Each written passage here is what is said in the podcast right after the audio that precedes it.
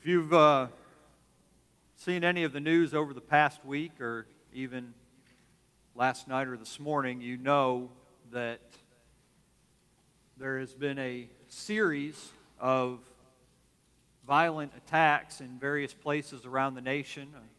A Walmart in Southaven, Mississippi, this last Tuesday, a gunman opened fire. Yesterday morning at a Walmart in El Paso, Texas, another gunman opened fire, leaving 20 dead and 26 wounded. This morning at 1 a.m. in Dayton, Ohio, violence erupted in the streets as, again, somebody opened fire on the people, killing nine, the last I heard, and leaving over 20 others wounded. These acts of violence and the apparent disregard for human life that they demonstrate seem to be increasing occurrences in our culture, in our nation, in our world. And when these things happen, it often leaves us with more questions than answers. It leaves us in a place searching for answers. It often has the effect of impacting people on different levels. For some, it drives us to a deeper relationship with our Lord and Savior Jesus Christ as we seek refuge in his presence. For others, they use this as an, as an excuse to run away from God, even while they're blaming him for allowing such things to occur. I was praying early this morning, thinking about these incidents and this tragedy and just wondering what message should I bring this morning? What would God have me preach?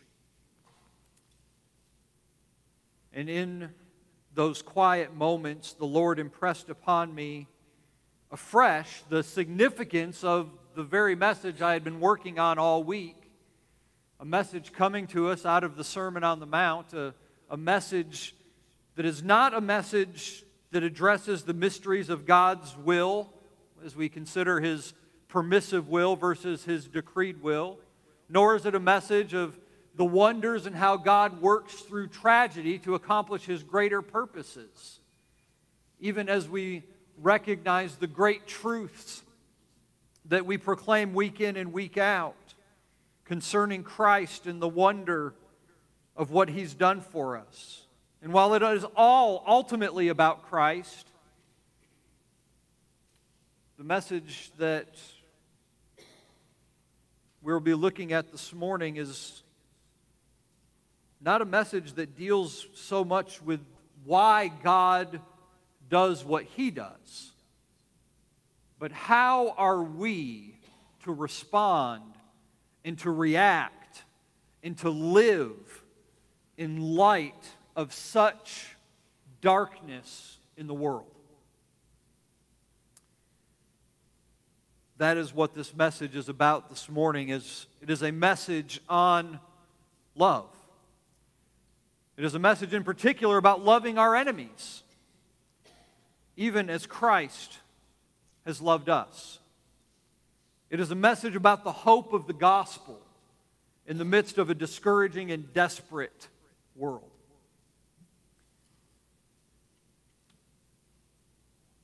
Before we get to our text this morning, I just would like for us to once again bow our heads in prayer for those that have been impacted by these acts of violence. Lord, We look around this world and we see the brokenness and the hurt and the desperation and the need for answers and the need for hope. And Lord, we don't always know what to say to people. We don't always know how to respond, but Lord, we do know that you do have answers. We do know that you, Lord, are at work we do know that you are a comfort to those who seek refuge in your presence. And so, Lord, as we remember the victims in Southaven, Mississippi, El Paso, Texas, and Dayton, Ohio, and really around this nation, Lord, where senseless acts of violence are just increasingly common, Father, we pray for a revival in the hearts of your people. We pray for a renewal in our nation, Lord, that people will recognize their need for Christ, that they will come to you, Lord, in their desperate times, and that you will bring healing to their hearts and strength to their families, hope to their lives. And we pray this morning, Lord, as we look to your word, that we might understand your instruction, that we may be convicted in our hearts, Lord, of how we're to live in this world and how we're to interact with others. We pray, Father, that you would teach us, that your Spirit would change us and that you would strengthen us in our faith and give us a boldness to live it out in the presence of others so that they might come to know you. And we ask it all in the precious name of Christ Jesus our Lord. Amen. I'll ask you to turn with me in your Bibles this morning to the Gospel of Matthew, chapter 5, verse 43. We'll continue our verse by verse exposition of the Sermon on the Mount as Jesus has been teaching us of the righteousness of the kingdom. That is what it means to follow after Him. He's told us of what the character of righteousness looks like. For those that are children of God, the Beatitudes give us a, an outline, if you will, of, of what a child of God ought to conduct themselves. And then he's talked about the significance and the importance of God's law and the eternal nature of it, knowing that he has not come to set aside the law, but to fulfill the law. And then calling us out as followers of God, and more importantly for us, followers of Christ, that we would be the salt and light of the world. Salt that preserves and heals, and light that shines in the darkness and gives hope to a discouraged and desperate people.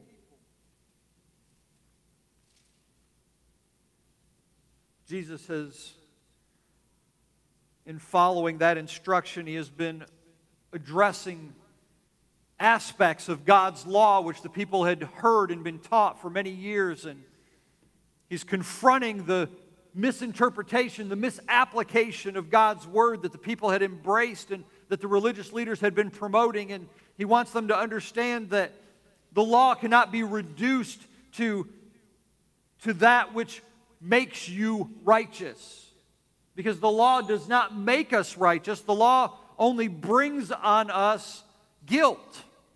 The law shows us where we fall short. And so, Jesus, in explaining the law, he wants us to understand that, that we can't attain to righteousness by keeping the law, but that the law exposes for us our dependence on Christ. The law exposes to us that it is not our own righteousness that makes us acceptable to God, but it is the righteousness of Christ who attains that righteousness and took our sin upon himself. That's what we need. He reveals our need for his righteousness in our failings. But he also, in pointing us to the reality and the truth of the law, he's also giving us direction. He's giving us instruction on what it means to pursue righteousness, to pursue holiness. You see, because as children of God, as those whose sins have been washed away by the blood of the Lamb, we are called to a life of holiness. We are called to live a life of righteousness. We are called to live a life that reflects the character of Christ. So, in each direction, each instruction that Jesus comes to in this latter half of Matthew chapter 5, Jesus is, is a, attacking the false understanding of the law to give us a real understanding of the law.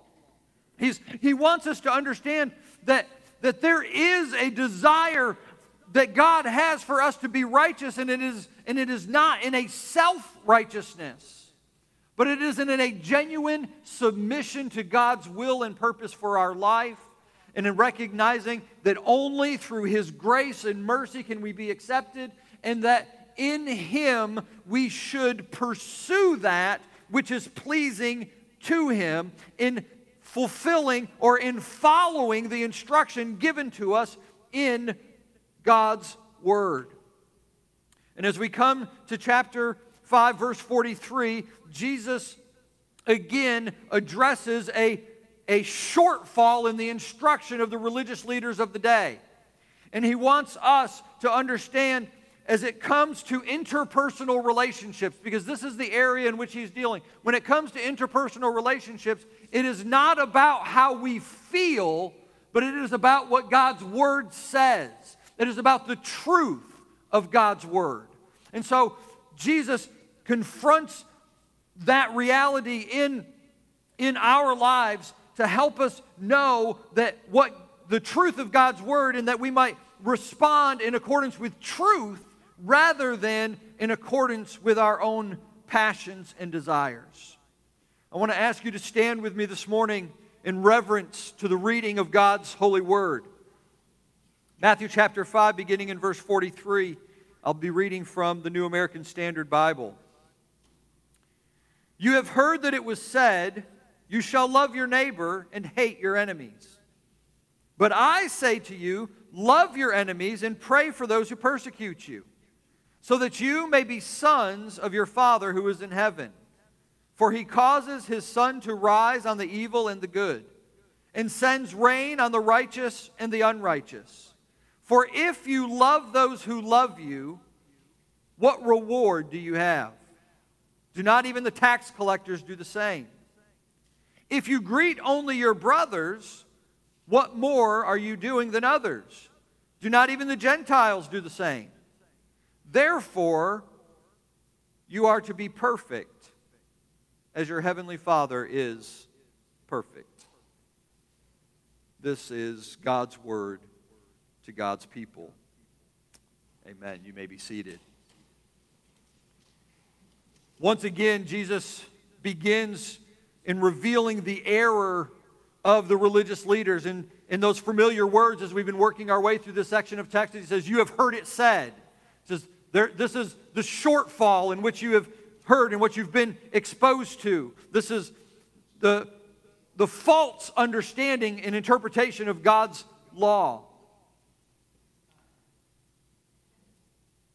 And he seeks to give us a right understanding and a right application of that law.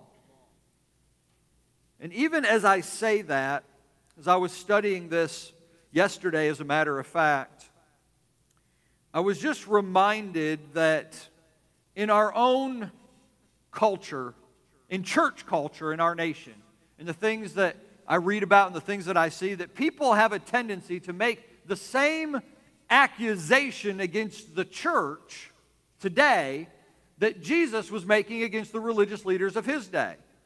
And especially when it comes to certain cultural topics, certain hot button issues, people will say, well, you've misinterpreted God's word. You've misapplied God's word. Because what they're doing uh, in a lot of cases, and not to say this doesn't sometimes happen, but in a lot of cases, what's happening in the world around us is they've adopted a certain perspective on God and on Christ. And what they've done is they've said, well, you've misinterpreted what God's word says, and, you and you're using it for your own purposes. But in reality, what they're doing they're saying because God is a God of love, that He wouldn't do this, or He wouldn't say that, or He wouldn't accept this, or He wouldn't allow that. And yet, what they're doing is they're taking an aspect of God's character and they're ripping it out of God's Word and they're ignoring the rest of what God's Word says. And I want to caution you as we look at this text and as Jesus makes this accusation, I want to caution you of being too flippant about the way that we approach the scriptures. Because while certainly the religious leaders were out of line, Jesus makes that clear. He says, You've not taught the whole counsel of God. But if we propose to speak on behalf of God, if we propose to tell others who God is and what God's word says, then we cannot divorce what we say from the rest of God's counsel. But we have to present an argument that, that demonstrates and follows the whole counsel of God's word. And as Jesus brings correction and instruction, that is exactly what he does. He doesn't give a new t- teaching divorced from what is revealed in the Old Testament. He clarifies for us what the Old Testament intended. He clarifies for us the reality of the application and the importance of God's Word as it was meant to be understood. And that is the big difference between what Jesus did in this and what our culture often does to us today. We cannot claim to be followers of Christ and reject the very things that His Word teaches. But we must submit ourselves to its truths. God's Word never changes because God Himself is the same yesterday, today, and forever. There is in this passage three different areas which Jesus addresses when it comes to explaining to us what real love is. We're going to cover the first couple this morning. As he offers to expound on God's instruction and the error of the Pharisees and the scribes and the religious leaders of his day, he begins by pointing out in their error the deception in feelings. Notice in verse 43 where he says, You have heard that it was said, You shall love your neighbor and hate your enemies. Now, obviously, the first part of this we recognize as being an, an accurate statement, right? Love your neighbor, right? I mean, this in fact was what Jesus himself said was the great, you know, part of the greatest commandment, or the second greatest commandment. In uh, Mark chapter 12, God with all your heart, and with all your soul, and with all your mind, and with all your strength. He says, and the second is like it you shall love your neighbor as yourself. Now, the religious leaders, they'd been, they had been teaching that. They'd taught, you shall love your neighbor, right? But did they teach it the way God intended for it to be taught, or did they even distort what that meant? By changing what love meant. By changing, Jesus deals in a later, at a later time, he deals with a, a young lawyer who asks him the question, or he asks him the question about the law, and Jesus says, um, You shall love your neighbor as yourself. And the guy said, seeking to justify himself says, Well, who is my neighbor? Right? Because there was not a clear understanding of who that was. And then from that, Jesus gives us the, the parable of the Good Samaritan in which we learn through that that the, the, the neighbor that Jesus referred to, that God's intending for us to understand, a neighbor is not just someone who lives next to you. It's not just somebody who's a friend of yours. It's not just somebody who you know from church. It's not just somebody who you get along with. It's not somebody who you like. It's not just somebody who, who you, may, you may come across that, that, uh, that you get along with. Your neighbor is the person who comes to you in need. That's who Jesus says the neighbor is. The neighbor is the, is the, the person um, that you encounter in life, the person that God puts in your path. That's your neighbor. That's the person you're supposed to love, regardless whether they look like you, regardless of whether they think like you, regardless of whether they have the same background as you, or the same desires as you, or the same interests as you. We have a, a, very bad habit because of our personal pride, because of our personal desires and our personal preferences. We have a really bad habit of alienating people who don't look like us or think like us or act like us, and we justify a, a separation of us and them in, in our own mind because we're driven not primarily by the truth of God's word, but we're driven by our own desires and passions and feelings. And that deceives us into doing that which God would not have us do. We are, because we're not acting in a way which is consistent with God's word, but we are doing the very thing that God tells us that we ought not to do.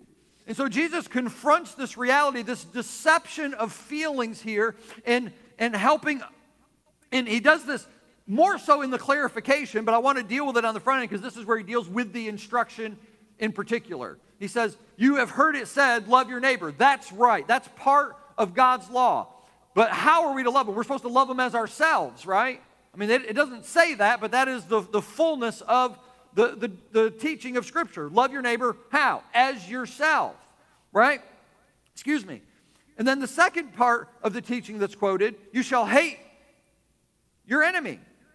Well, now obviously that's not quoted from anywhere in the Old Testament.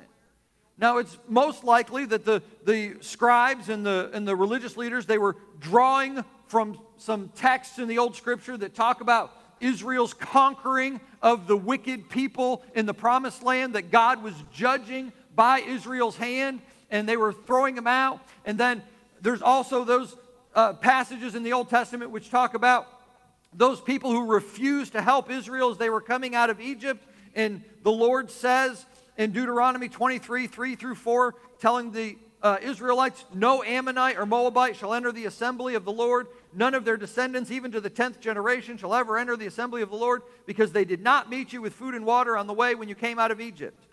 And, and so they take these passages in the Old Testament which loosely speak about the enemies of God, right? I mean, the people that Israel was driving out of the promised land, those were the enemies of God, right? And the Moabites and the Ammonites who didn't help them, they were considered to be their enemies. And they're taking something which was intended for applying it to interpersonal relationships. You understand that even in the Old Testament, even if God commanded through Moses for us to care for our enemies. I just consider this in, in Exodus to him. If you see the donkey of one who hates you lying helpless under its knee, there's a big difference between those applications that come at in, in times of war and God's judgment than there are in those interpersonal relationships, which is what Jesus is dealing with. He's wanting us to understand listen, those people that we might consider our enemies, those are not people that we are to shun. Those are not the people we're trying to bring harm upon. Those are not people that we're trying to, to see undone. But those are the people who oppose us, and maybe that we're opposed to them. Those are the people that we're called to love bit of truth.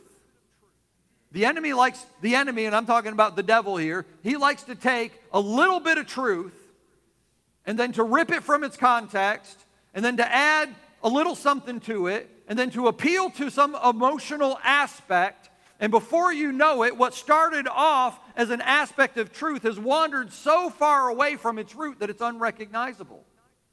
And that's what happens when we allow God's word to be ripped from context, when we allow our emotions to cloud our judgment and to block our understanding of the truth. We must come to understand that our feelings are the shallowest part of our being. Think about how quickly your feelings change just in a moment. You hear about something and your feelings change. You can be happy, you can go from happy to sad in an instant. You can go from, from joyful to angry in a split second. And, and a lot of times, it's really just a matter of our own perception. Because our, and we allow our feelings to guide us through so many things, and yet it's so easy for us to be deceived by them. I mean, if I was to tell you a story about there was a guy who, who uh, walking down the street, he was attacked outside the First National Bank and is now in the hospital um, recovering in critical condition because of the beating that he received. And if I were to tell you that, you might have one kind of emotional reaction. But then if I was to tell you that this guy was, was a bank robber who had just come out of the bank, who had, who had wounded two guards and threatened the lives of, of 30 other people in the bank, you might have a very different emotional response. But it's just a difference of perspective. It's how much information you have. Perception changes based on the information that we're exposed to. And a lot of times we're forming opinions and we're reacting in the moment when we have about this much information. And we need to refrain from that and to respond to people in the truth as it's revealed to us in God's Word. And, and the truth of the situation as it's revealed to us also helps to inform our decisions, but lead us to a place of hatred, but rather to a response of love. And this is what people. It's often portrayed as love is often spoken of in our, in our culture, in our time, as just some overwhelming feeling that we have towards someone or, or, towards something. We talk about falling in love and out of love. And certainly there is an aspect of love which, which involves our feelings. But when we're talking about biblical love, it's so much more than how we feel. And, and the call to love our neighbor, um, we see that being we see that being undermined by the definition of love because we tend to think of love as how we feel. So, well, yeah, I can love my neighbor as long as I'm in agreement with him, or as long as I like him, as long as he hasn't wronged me, as long as he hasn't done this. And then, of course, you know, we talked already about the, how we redefine who our neighbor is. And before long, because of the twisting of God's word and because of the giving into our emotions, hatred becomes acceptable against those who are not like us or those who we don't like. And this is what Jesus is trying to expose to us here in the error of what has been taught you shall love your neighbor and hate your enemy. It's very, uh, very clearly an emotionally driven instruction. Now, I want you to remember that Jesus had already linked hatred with murder. Right? In the first command that he deals with, he says, You shall not commit murder. But I tell you, anybody who's hated his brother, right? Anybody who holds hatred in his heart is just as guilty as the one who's committed murder.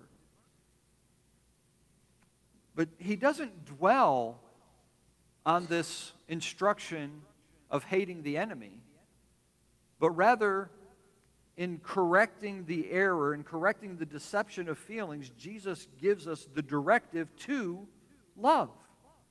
Look at verse 44. He says, I say to you, love your enemies and pray for those who persecute you. Now, Jesus doesn't even address the first part of the command. He doesn't tell us not to love our neighbor. Certainly, we should love our neighbor. But he leads us to do the harder thing to love your enemy. And actually, he gives us a, a twofold instruction here. He says, Love your enemy and pray for those who persecute you. Now, we need to understand that this is, I mean, I think we do understand that this is a difficult instruction for anybody to receive if we really think about and want to apply what God's word says here. Love your enemy and pray for those who persecute you. How hard is it to do that very thing? I think before we can even understand what Jesus means here, we have to understand how he defines love.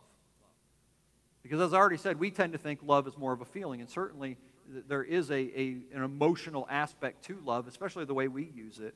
But the word that we define or use as love has a lot of different meanings. Even in our own language, we recognize you know, the difference between someone saying, I love my dog and I love my wife.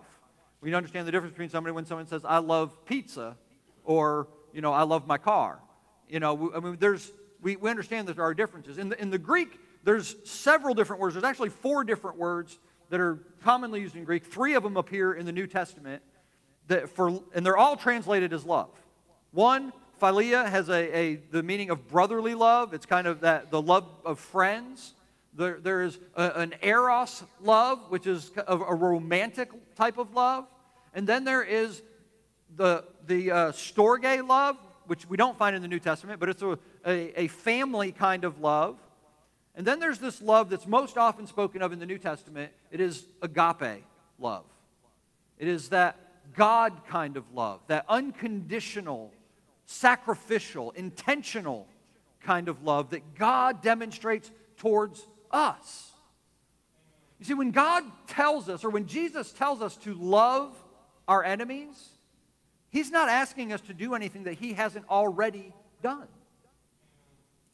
Romans 5 8 says that God demonstrates His love for us and that while we were yet sinners, Christ died for us. You go on, you go on to verse number, number 10 there in, in Romans chapter 5, and it says that God reconciled us to Himself through the death of His Son while we were His enemies. God has done the very thing through Christ which he asks us to do. Agape, it's that agape love. It is not love based on feeling, but love based on a promise. Love based on a determination to do for someone else over yourself. It is that kind of love which puts others' needs above our own. It was that kind of love that was demonstrated at the cross. And it is that kind of love that we are now called to as Jesus tells us to love our enemies. And I know, I mean, I, I hear the objections. How can God expect me to love somebody that hurt me so bad? How can God expect me to love somebody that, that just seeks my hurt and has been so harmful to me? And usually the objections aren't usually directed towards God, but towards somebody who's trying to give this instruction. You don't know. You don't understand. Yes, I, I don't, and I can't, but God does, and He still calls us to love. Because He understands and He knows. And it is the very thing, as I said, that He's done for us. It is a supernatural kind of love. It's not something that's easy for us. It's not something that we can do on our own. It's, it highlights, in fact, for us our need for something greater than ourselves in order to carry it out. We need Christ in us to carry on the work that He's given us to do. And part of that work that He's given us to do in representing Him in the world is to love our enemies. I mean, Jesus is, of course, the great example of that. I mean, you think about Jesus hanging on the cross. What has he done? He's lived a perfect, righteous life. He's been arrested, right? He's been wrongfully accused. He's been beaten with whips. He's been spit upon. He's been mocked. He's been He's had been forced to carry this cross. He's had his hands nailed into the cross, his feet nailed into the cross. He's had a crown of thorns pressed down on his head. He's had all of this done to him for what? Because he preached in and around Jerusalem? Because he preached grace? Because he preached love? Because he. Why? What has he done wrong? Nothing. But yet God was working through that to accomplish his purposes, to, to accomplish redemption, to bring about salvation for all who would believe. And it might be easy for us to think, and think about the love of Jesus, and he went through all that and he did that. And even and this is and, and this is the picture that we're given. When Jesus is on the cross, you remember what he prays? Father, forgive them, for they know not what they do. What a beautiful picture of what it means to love your enemies. But I can, I can already hear, you know, some people thinking, so yeah, but that was Jesus. And I mean, Jesus is he did things all the time that we can't do, right? I mean, that's a fair question. And I might, in some cases, I might tend to agree with you, but he's not the only example that we have of this kind of love being portrayed for us in Scripture or in history. And I've got two other examples for you. Of course, Acts chapter 7, Stephen, the first Christian martyr. Stephen goes on trial for his faith in Christ. He's making a proclamation in front of the Jewish council making a proclamation rec- recounting the glorious history of Israel and God's working through them and revealing to them the prophecies that pointed forward to the coming Christ and proclaiming that those prophecies have now been fulfilled in Christ Jesus. And he was taken out of the city and he was stoned. And as they're hurling stones at him, he looks up to heaven and cries out, Father, hold not this sin against them.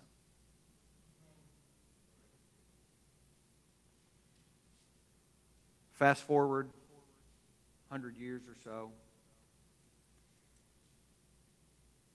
A man by the name of George Wishart, or Vishart. He had been sentenced to death for his Reformation work in Scotland. So I guess we're going ahead a few hundred years.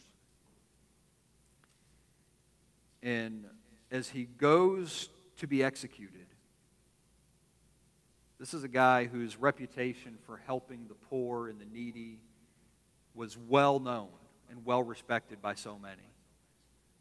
But he goes to be executed, and his, hesit- his executioner hesitates. And he's just struggling with whether or not he can carry this out. And George Wishart goes over to him, kisses him on the cheek, and says, Let that be a token that you may know that I forgive you. And he's executed. Love your enemies. Is it an easy thing? No. No, it's, it's a supernatural thing. It's a thing that we can't do on our own. It's a thing that only comes through the power of the Holy Spirit flowing through us in submission to Christ. It is a reality in which we are recognize our weakness. When we're told to love our enemies, everything within our being rebels against that command. And yet Christ compels us to love those who have wronged us, to, to do good to those who have harmed us. And in fact, he tells us, even there, he says, Love your enemies, pray for those who persecute you. Now, I don't think the second instruction is just an addition to what he's already said. I think this is a means of getting it done. In fact, it's a parallel statement. In another passage, um, Jesus says in Luke 6, 27 to 28, he says, I say to you who hear, you who hear, love your enemies, do good to those who hate you, bless those who curse you, pray for those who mistreat you. He says, love, do good, bless, and pray. These are all expressions of the primary command, which is to love. But the special thing about prayer is not only that it's an expression of love for your enemies, but I believe that He gives this to us because it is the means by which we get there. Prayer is the means by which God works in our hearts to bring us in line with His will. Prayer is not just us coming before God and, and giving Him our to do list. No matter, we may approach it that way sometimes, but that's not what prayer is communing with a holy God so that our will might be aligned with His will and that we might work together for the glory of His name.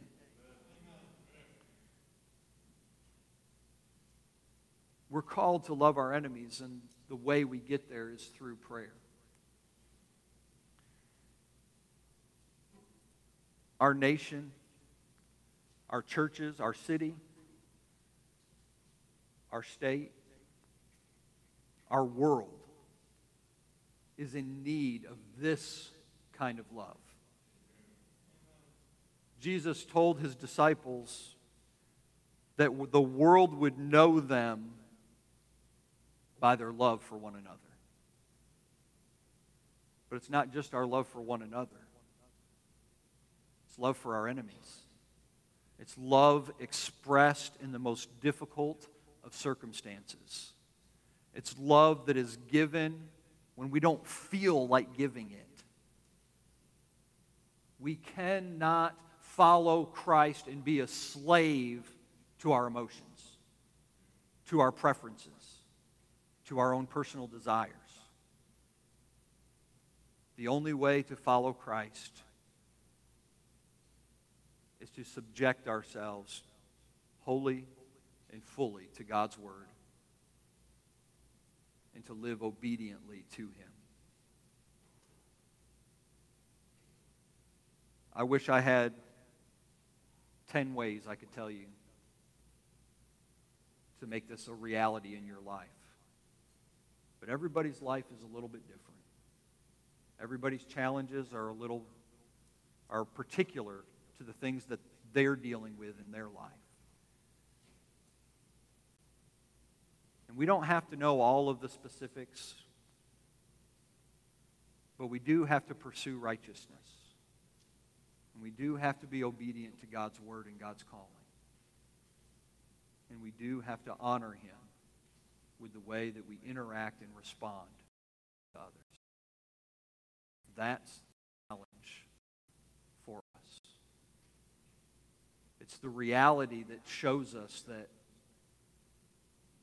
I can't possibly do what Christ has called me to do on my own. We recognize, I think, a lot of times in our when we're confronted with the reality of sin in our life, we recognize that Christ is our only hope for overcoming sin. But I'll tell you, Christ is our only hope for being obedient to God's word, period. First and foremost, in overcoming sin and cleansing us and, and making us whole and adopting us into his family. Christ is our answer for that. But it's not just that one time profession of faith in which we pray to receive Christ, in which we receive Him as Lord and Savior. That's not the only time we need Him. We need Him each and every day, every moment of every day from that time forward through the rest of eternity. We need Him working in us and instructing us and encouraging us and helping us and teaching us and allowing us to understand what His Word teaches and to understand what we have to do to honor Him so that we might be a living testimony of the power of the gospel. Because it all comes back to that one reality that we are sinners in need of a Savior, and that Christ Jesus alone has paid the penalty for sin and is the one who will bring us to glory. Not by works of righteousness which we have done but by the washing and regeneration of the Holy Spirit, He saves us and He empowers us to walk in His Word and in His way. Let's pray together. Father, I thank you, Lord, for the abundance of your grace. I thank you, Father, for the opportunity to know and understand, Father, that what our world needs in the darkness and in the hurting and in the desperation that it is experiencing, Father, that what it needs is the light of the gospel. And Father, that gospel is manifested through your people.